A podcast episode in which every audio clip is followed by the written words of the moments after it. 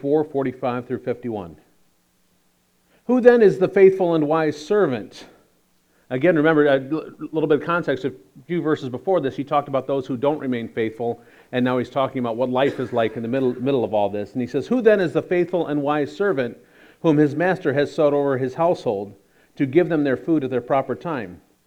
Blessed is that servant whom his master will find so doing when he comes. Truly I say to you, he will set him over all his possessions. But if that wicked servant says to himself, My master is delayed, and begins to beat his fellow servants and eats and drinks with drunkards, the master of that servant will come on, that, on a day when he does not expect him, at an hour he does not know, and will cut him in pieces and put him in with the hypocrites. In that place there will be weeping and gnashing of teeth. The purpose of the parable starting today and going through chapter 25 is really for encouragement it's Jesus is reminding us to be ready and to remain faithful. To be ready and to remain faithful. How do we do that? Who is the faithful and wise servant? It's the person whom his master has set over his household to give them their food at the proper time. In the passage this morning, a steward or a servant is someone who is appointed with the resources that belong to their master, their boss, their leader, the master entrusts them with these resources for the purpose of accomplishing the master's will, not the servant's will, the master's will. In other words, advance the master's interests or care for what the master cares about using these resources. What does that mean to you and I? Everything you have, your time, your talents, and your treasure has all been entrusted to you by God as a steward. You and I are stewards. I could take a long time this morning and talk about it, but suffice it to say, you can't possibly explain the origins of the universe without there being a creator. There have been many scientific theories regarding it. There have been many scientific theories that go out of their way to figure out a way to do it that doesn't involve a creator. But if there's no beginning, there's no essence or elements. And if there's no essence or elements, there's nothing to build with. None of, none of this is possible without there being a beginning, and none of it can begin without something outside of it. Everything we have, everything we are, everything we see on this planet has been created through an intelligent design and a creator. Look around this room. Look at your family. Look at your friends. Look at the tables. Look at the building. All of this is a part of God's creation and comes from the Creator. It's an old joke and it's kind of a silly one, but I'll, I'll tell it real quick. Anyhow, uh, there was an atheist uh, starts to argue with God about whether or not uh, man had reached the pinnacle of, of what he's supposed to be and that he could do anything that he wanted to without God. And God said, if that's true, then you should be able to create any world you want without my assistance. And the scientific atheist takes the challenge on and he reaches down and he mounds together some mud. And God says, Hang on, bring your own dirt. That's mine. All of it, all that we have, all that we, we, whether we desire or not, all the pieces that come together come from creation. Let's take it a little bit closer to home. All that you've accomplished, all your gifts, all of your abilities, all the success you've experienced, that's coming about from God's blessing. God's righteousness rains down on the just, uh, just and the unjust. God's, God's impact to this world impacts everybody. In other words, your intelligence, your, created, your creativity, even your ability to follow God, all flows from God. You might say, well, I'm pretty proud of myself. I got this position at a job, or I got that role because I work harder, or I'm better at this sport than the other person because I put more time in. And all of those are true, but then I would say, who gave you those abilities? Who put you together and knit you in that way? You see, that's a predicament. You cannot justify your position apart from the realization that wherever you go, you are there because it's because of what God has given you. James 1 7 says, Every good and perfect gift comes from the Father. Now, I'm pretty good at PCs. I would dare say that outside of Dennis, I'm the smartest IT guy here. Sorry, Ben, you're a programmer. ben gets the joke. Um, I, I, have it's just always has come naturally. It's always been my ability to do it. Lest I ever forget that it's really God who provides all of my means and has provided me the way to make money for my family and everything else, I started to look back on how I've gotten jobs.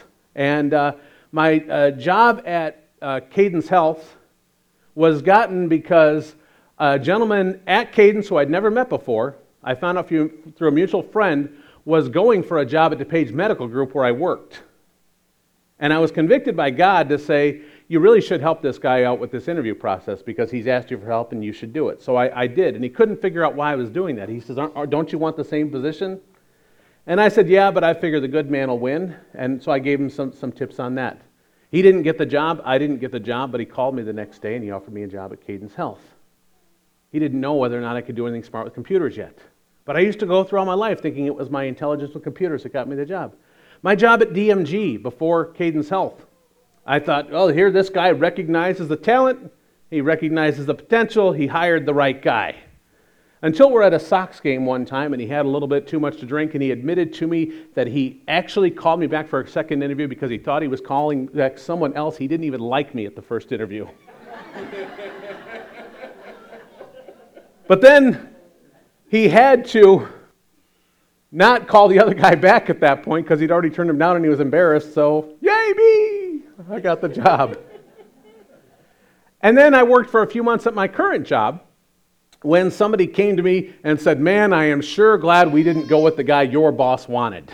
And he was not making a joke. all of that to say, I've told people all of my career I've been amazed at how God gets me roles. But in the back of my head, I've always known that there's a little bit of talent here that's getting it done too. And God, once in a while, has to remind Bob Crane trust me, I can get the wrong guy sent to an interview and still get you hired. so, everything that we have, everything we've been entrusted with, is a gift from God. And if you understand that and you begin to realize that there isn't anything you're trying to work hard towards today that isn't going to be a gift from God, no matter how hard He has you work or not work for it. There isn't going to be any gift you get today that isn't going to be from God. When you start to understand that, then it makes sense in this passage that you and I have been entrusted with this gift as a steward. Please don't read this passage and say that's a passage for Pastor Andy, or that's a pastor for Cheryl Lynn, or that's a pastor for a volunteer or a passage. That's a pas- passage for a volunteer on a Sunday morning. We are all entrusted servants. Peter, in, in the passage, I, th- I think it was in Luke, um, even asks, Who are you talking about here? Peter wanted to be like, Am I in the list that has to follow this? And Jesus didn't really answer. He just went on and, and taught other lessons, as Jesus sometimes is wont to do when the answer is obvious. Yes, it's all of us. As a believer in Christ, you have been entrusted with this gift as a steward. We are to be faithful and to be about our master's business. These things you and I have, these abilities you and I have, they can be used for our luxury, they can be used for our comfort, but that is not their intent and that is not what they're simply there for. Yes, God wants you to be able to enjoy, but before that, first and foremost, God wants you to know that you've been entrusted with these resources to advance God's interests. I can tell you, if you want to see God do amazing things in your life, you have to be okay with this. You have to come to the point where you realize that this is what God has called all of us to be, is his steward, to take care of his resources. So Jesus asks the question, who is that wise, faithful steward?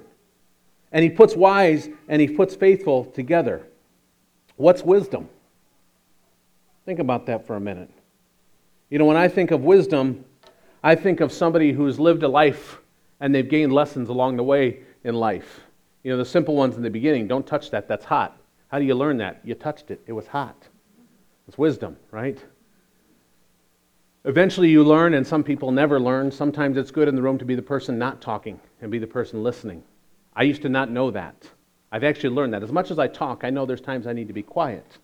That's wisdom. That's gaining knowledge from there. Um, I think sometimes we think somebody who is wise is somebody who makes long term plans.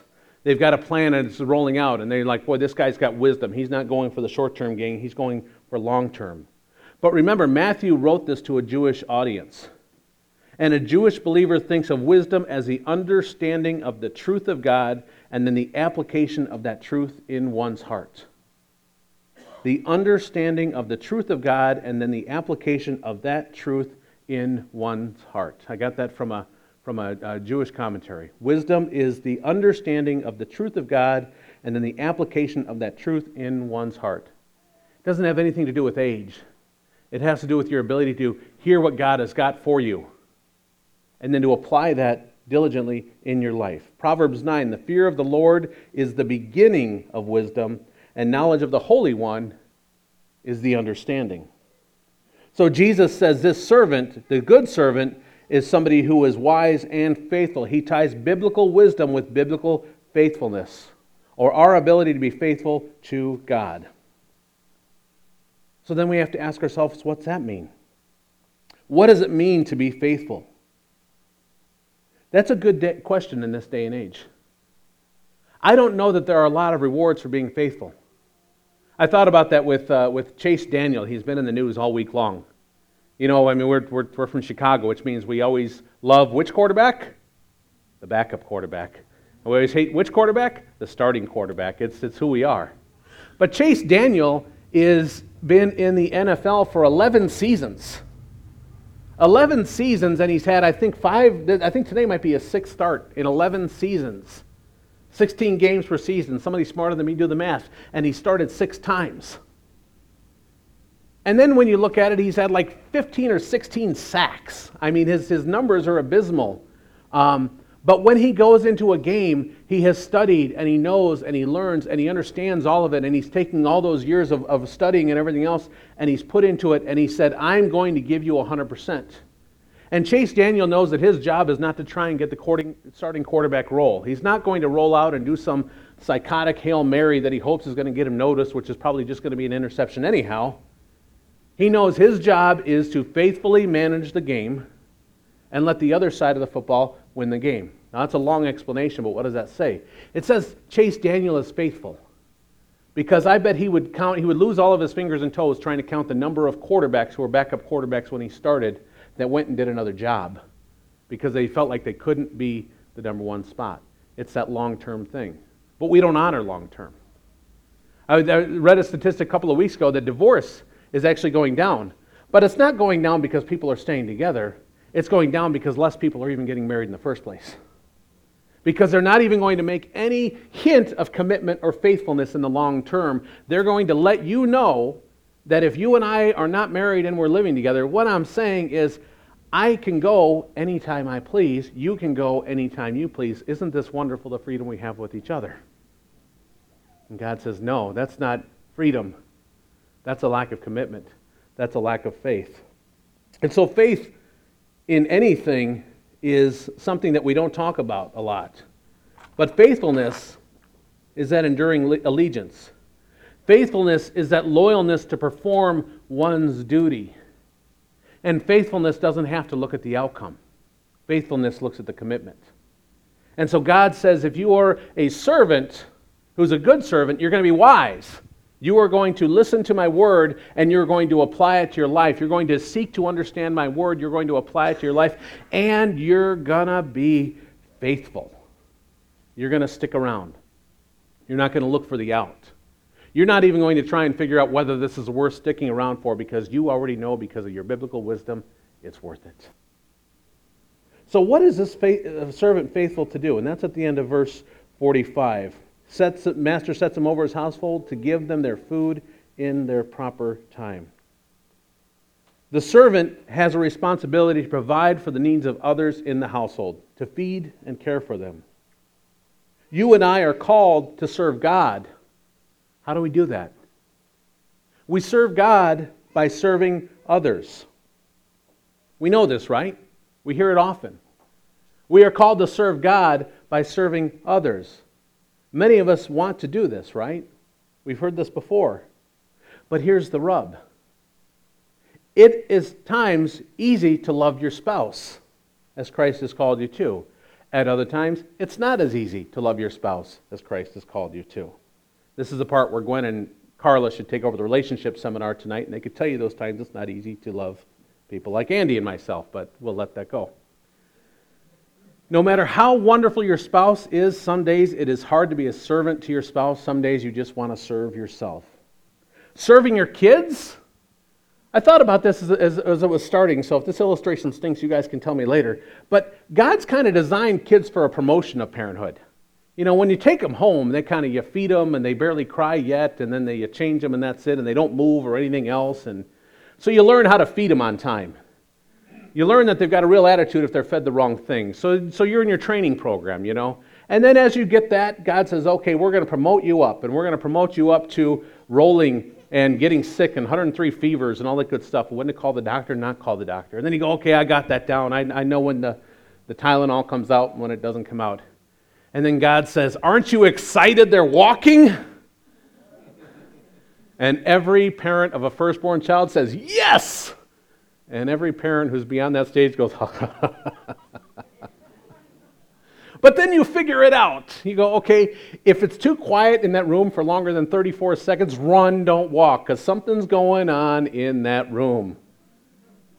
And slowly but surely, these problems may get more difficult but you're serving that child and you're loving them. And then it gets really complicated as they get to certain other ages where they start to make decisions on their own, and for some reason, they're telling you how dumb you are and you don't know why. And they're not saying you're dumb, they're just questioning your statements, you know, and you're like, where did that kid come from? Where was the kid the other day that just blindly followed my allegiances, you know? And it gets more complicated, and then the relationships come in, and you go, What am I supposed to do? Not supposed to do. But anyway, through all of that, you're loving them, you're serving them, God didn't drop a 17 year old teenager in your house unless you do adoption or, or, foster parenting for a reason. Because we'd be goners. He lets you work up to it, lets you, lets you work through it. But you're faithful all the way through. And you're faithful all the way up until the time it, it's, it's time for that child to go to the next step. And so we are a servant or a steward or we're faithful to love and care for our spouses and love and care for our family. But God wants you to keep going. Because remember, the Master has entrusted us with His resources to do His will. And so God says, You know that workplace you're at? I know you're trying to honor your family and love them, but I want you to go a step further now. I want you to be a, a marketplace minister. I want you to be somebody, the other guys can show up and punch the clock and go home and that's it. I want them to know you're a believer, but I want them to know you're a believer because you're yelling at them for cussing. I want them to know you're a believer because you're there to listen to them. You're there to care about them. You're there to be the guy that if they have to work late, that you're offering to stay with them. You're sacrificing some portion of yourself for them, and they're going to, at some point, maybe wonder why, maybe not. Let God worry about how that's all going to work out. I simply need you to feed the people I've entrusted you with. Hint, the people you work with are also people I've entrusted you with. And you say, okay, God, so now I've got my, my spouse, I've got my family. Now I'm, I'm, I'm working this out at, uh, at uh, uh, work. God says, kid in any sports? Like, oh. So you're talking about the other parents? It's like, I'm talking about the umpire. Nobody needs Jesus more than the umpire in the middle of a kid's baseball game. They need your love. They need your mercy. They need your kindness because not many of those other parents are being that way. And so you start to touch and, and get with them. And God keeps expanding out this sphere of influence that He wants you to be a part of and going further and further and further. And God says, now you're starting to love your neighbors, you're starting to get it. Now, Terry needs some people to go to Hesed House and to serve food. You say, okay, maybe I could do that. That's one night, that's in, that's out. And it's like, well, get to know some of the guys while you're there. And then God says, well, uh, Wayside has a need for people to be mentors. Well, I haven't been through recovery before. Okay, well, then we'll start you out. Wayside needs people to help help these guys find jobs when they're done. And we can go on and on and on and on, and it just keeps expanding and expanding and expanding. You and I are called to serve God by serving others. And as this goes bigger and bigger and bigger, at some point it can be very easy to think, I've got nothing left to give and that's okay if I don't serve others because I work and I'm tired and I'm trying to serve my family and I don't have any left. And God says that's okay because I think I, Bob Crane, I'm doing my part. What we don't understand is that that is not okay with God. We must understand that He has called us to serve others, to sacrificially put the interests of other people before our own selfish interests. Not only our family, not even stopping at people who are like us. Now, some of you are bucking a little bit against it. You're already thinking of your time. You work out how much time you have to put with God, but understand that it has to come from this place of being the wise and faithful servant, to being obedient to where He's called you to be. And trust me, this is not a natural way to think. If this is rubbing you wrong a little bit, that's okay because it rubs me wrong all the time. It's just not a natural way for to think. In our flesh, we prioritize ourselves and those people that, import, that are important to us. But the servant is called to care for the others in the interest of the master. In other words, Jesus called us to serve those important to him. Not me, to him. This morning, uh, we, we mentioned Jonah uh, in prayer, and I thought, boy, what a perfect example of this. Because I, I used to, I preach sermons where I say, Father, break my heart for this group of people that I don't really want to serve, but you've called me to serve. Father, just do something in my heart that makes my heart go out to them. That would be great if He does it. But I almost wonder if God's saying, no. Not, no, I won't do it, but no, you can't wait for that. Because God didn't wait for Jonah to come around, He sent him to Nineveh. And that man had the opportunity to see the biggest revival on earth when an entire country comes to turn their entire life around and follow Christ. And he still didn't do it. And Jonah gets a bad rap for his attitude, and he probably should.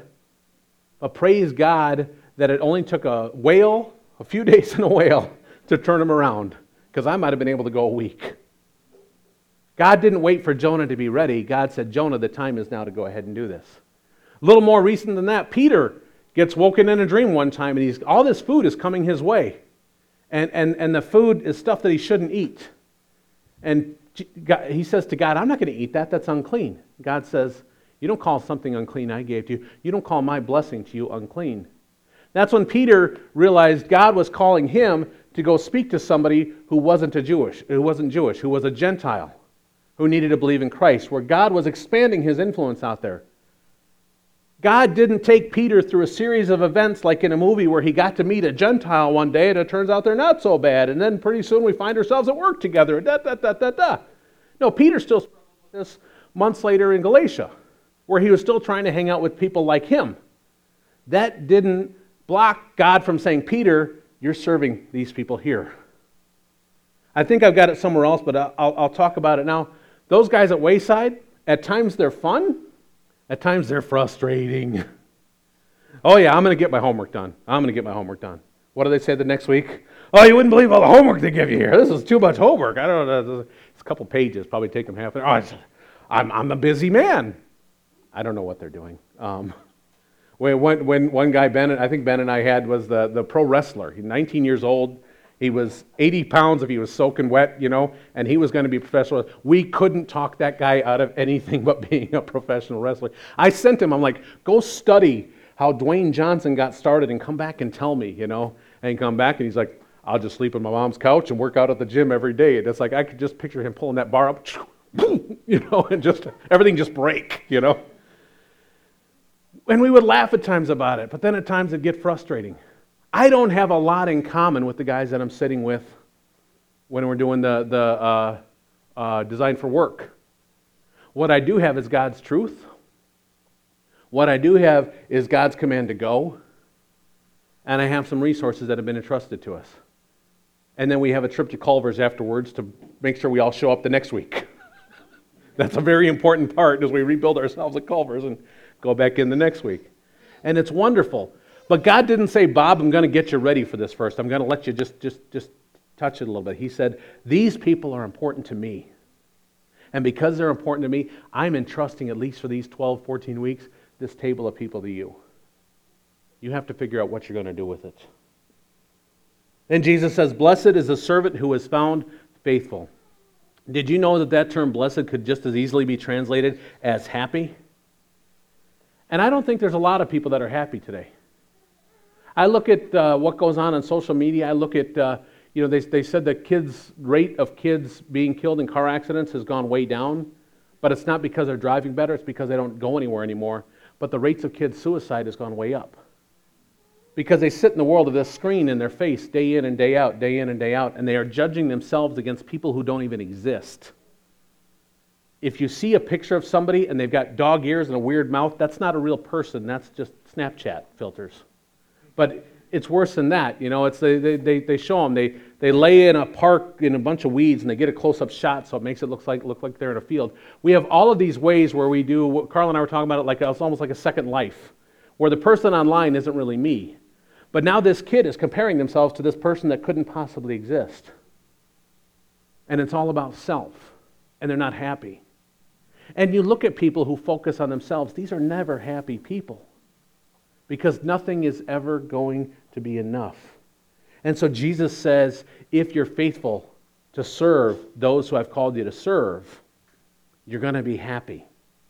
And true joy, happy. Verse 47 Truly I say to you, this master will set over him all of his possessions. The servant of Jesus understands that Jesus is good. The servant of Jesus understands that Jesus loves his servants and that he's given his, his uh, life for them. And when we serve him, the servants of Jesus are in a relationship with the true and living God, and that reality brings great joy and happiness. And through all of that, he entrusts you with more. And you say, Well, I'm a little scared with what he's entrusted me with today. It's like the baby analogy again. Pretty soon you can't believe the things God is calling you to do and God has you doing. One time I did my, my first sermon uh, at a church, and it was my first one, and I was in my 20s, and everybody told me what a great job it was. And years later, I was like, I got called at the last minute. I'm like, I've got that one sermon. Everybody liked it. I preached it. It was terrible. It was, I mean, you know, you always have good and bad, but this was this was like one small verse, and I extracted stuff out of there that just didn't exist, and I'm like, holy cow, I owe these people an apology, you know. God had me prepared enough to get up there and do that one thing, and then it was the next thing, and then it was the next thing, and then it was the next thing. And so, as you grow out, God will entrust you with more. First John says, 228 says, now, little children, abide in him, that when he appears, we may have confidence and not be ashamed before him at his coming. We may not be ashamed before him at his coming. We can have confidence in Christ's coming. We can have confidence that God has called us and entrusted us with these things. I had to ask myself when I was working on this why did God chose, choose this time? Why did Jesus choose this time with his disciples for this lesson? Well, as I said at the beginning, we will never know when Christ will return, a day and hour that you're not expecting. There are many joys to serving others, but that isn't to say it's not challenging at times. It can be challenging, challenging to actually love people who aren't like you, or love others who take but don't or can't give you something back in return. It gets hard. And every year that Jesus delays is another 365 days of that same challenge. And there's going to be times where you want to throw in the towel. That doesn't make you bad, it makes you honest. I don't know that Jesus ever wanted to throw in the towel, but I do recall him asking, How long must I be with you? when he had to teach them a lesson again for the third or fourth or fifth time. So there are times when people aren't receiving what God has for them that it gets frustrating. And you can ask yourself, Am I on the right track? Am I doing the right thing? Is this a good use of my resources? And I would challenge you that if you've never experienced that, it's probably because you're sitting on the sidelines doing what is easy. But if you have ever poured your life into somebody or something, at some point it's gotten frustrating. And God says that's okay. You have to stick with it. That's where the faithfulness comes in. I think my, my, my favorite one of this, and it's gallows, but it's, it's somewhat fun. Robby Dawkins was a, a vineyard pastor here for a number of years. I think he's in Texas or something now. And uh, Robby uh, had this, this couple really good people. I, I met them. They, they struggled with, uh, with uh, addiction, but they were making strides. They were, they were going through the recovery programs. They were faithful to church every Sunday. They were doing good things with them. And one day, the band said he needed to earn some money. And Robby said, Well, I need my car worked on. You used to work on cars. Could I trust you to work on my car? To which the guy said, Sure, you can. And so Robby gave him his keys. Later that day, Robby, who was a, a, City of Aurora police chaplain, got a call from the City of Aurora that said, Hey, where are you right now? And he's like, well, I'm, I'm at the church. What do you mean, where am I right now? Let me ask you this Do you know where your car is right now? And he said, Well, obviously, you know. He's like, it's on a purse snatching spree throughout the west side of Aurora right now. the guy took his car and was running around Aurora stealing purses out of women's carts, got it caught, and drove off and got it wrapped around a tree. Now, the reason why it was funny was because the police said we couldn't stop laughing when we saw City of Aurora police chaplain, and we wanted to say that car was in a high speed chase today. and so Robby risks a lot with this guy, but it doesn't always return the way you want it to. But does that mean he stops? No. Cars will take care of themselves. You have to keep loving just like you keep loving your children and you keep loving your spouse. That's the faithful part. Jesus has called you and I to go beyond our life and beyond our four walls and to speak to a community who desperately needs him. But there are those who struggle with that, and Jesus points that out afterwards, where he says, If the wicked servant says to himself, My master is delayed, and begins to beat his fellow servants and eats and drinks with drunkards, the master of that servant will come on a day he does not expect, and an hour he does not know, and will cut him in pieces and put him with the hypocrites. In that place there will be weeping and gnashing of teeth. I think sometimes when we think of unfaithful, we think of untrustworthy, not loyal, someone you can't count on, maybe somebody doesn't follow through, lazy. All things to describe somebody unfaithful. You know how Jesus describes unfaithful? Wicked. And he says, Your unfaithfulness, my unfaithfulness to serve at the capacity he's called it for, is at the same level of those who are going to spend eternity apart from him. He doesn't mix words on this. First and foremost, a refusal to serve God by serving others is the same characteristic as those who don't know me at all. Remember, he said earlier when he, they, they talked about you say you love your spouse, you say you love your family. Well, even the, the tax collectors and prostitutes can do that. I'm asking you to go beyond that, go so much bigger than that. We can become so consumed with Bob's job, Bob's life, Bob's marriage, Bob's family, Bob's entertainment, Bob's recreation, that there's not enough time, even in the margins, to care for the people God has truly called me to serve. Now, there's nothing wrong with those other things. They just can't be my number one priority. And this doesn't happen overnight. There are many people who once stood here, not here but here metaphorically, who are in no way serving anymore. And it's not just like one day a light switch went off. D.A. Carson wrote People do not drift toward holiness. Apart from grace given effort, people do not gravitate toward godliness, prayer, obedience to Scripture, faith, and delight in the Lord. We drift toward compromise, and we call it tolerance. We drift toward disobedience, and we call it freedom. We drift toward superstition, and we call that faith. We cherish the indiscipline of lost self control, and we call that relaxation. We slouch toward prayerlessness, and we delude ourselves into thinking we have escaped legalism. We slide toward godlessness and convince ourselves we've been liberated. Every year Christ delays his return, we're faced with a society and community around you that's in conflict because it's not, re- not receptive to the gospel. And when that happens, it can be easy for the heart to slowly drift away from the life of the servant. Andy hit on this uh, uh, probably, I think, once over the last three weeks, where he talked about, you know, the abandoning the concept of duty and commitment and talking about more about freedom and grace. But the passage says there's no room for this. This passage is an encouragement to say, when you are faithful and when you are following my wisdom, you're doing the right thing. Stay the course. You say, but the world around us is doing this. I've got to figure that out. No, no. Stay the course. Do the right thing. Play the long game with me. Let's, let's go that way. There is no greater joy or happiness to be found on earth than we, when we give ourselves away to God and God's purposes. And you say, boy, that's asking a lot of my faith. Well, it's asking a lot of God's faith in you. 2 Timothy 2:13 says, "Even when we are not faithful, he remains faithful, and he cannot deny himself. So even in my shortcomings, I simply need to ask him to be strong and to give me more faith. Uh, a couple of weeks ago, Carla and I had the blessing of going to a Teen Challenge event in Peoria. My nephew was being honored as uh, Alumni of the Year, and he's been, I think, graduated five years now from uh, the program, maybe, maybe not quite that long. And I was talking to a guy there by the name of Joe. Joe is this big, big, burly guy. And, and Joe has got a tough story about his life and how his life had to get turned around. And Michael likes to tell the story about in the middle of Teen Challenge, he was just done with it. He was tired of being there. He couldn't stand the rules and everything else. And in Teen Challenge, it's not just drugs and alcohol that go away. There's no smoking. There's all these other rules around it. And, and he just hated every minute of that. And so he left. He went, he run outside of the building. Joe, big guy, comes barreling down after them and said, Michael, get back in that building. You get back in that building.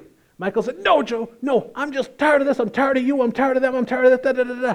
And I thought to myself, I wonder how many times Joe had to go through a conversation like that. And so I asked him, and he said, You have no idea. But the tough ones are the ones who don't go back in. And so Michael finally just said to him, He says, All I want is a cigarette. I just want a stinking lousy cigarette. And Joe ran to his car, come back, said, Here, smoke this quick, then get your butt back inside. And gave him a stick of gum on the way in. Level of grace to get him back through the next day. It can be tough working with people like that. People that just get so frustrated as you try to help them because they can't see the light at the end of the tunnel.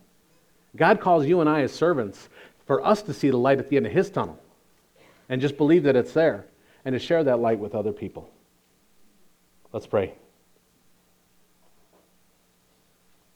Father, thank you so much that you are faithful. That we have an assurance and a measure of faith in our lives that is based not on my stamina, not on my strength, not on my, my, my knowledge, but it's simply based on my changed heart from you and my desire to obey your commands and to continue to serve you. Forgive me for those times when I'm looking at my life and going, well, these are important to me. I'm going to take a break from the things that are important to God right now. Reveal to me those areas where you want me, you have me to serve. And don't let me use the excuse that I don't think it's been revealed yet. Just put people in front of my path that need something from you. Thank you so much for communion and its a reminder to all of us of where our strength and our reliance comes from. In Jesus' name I pray. Amen.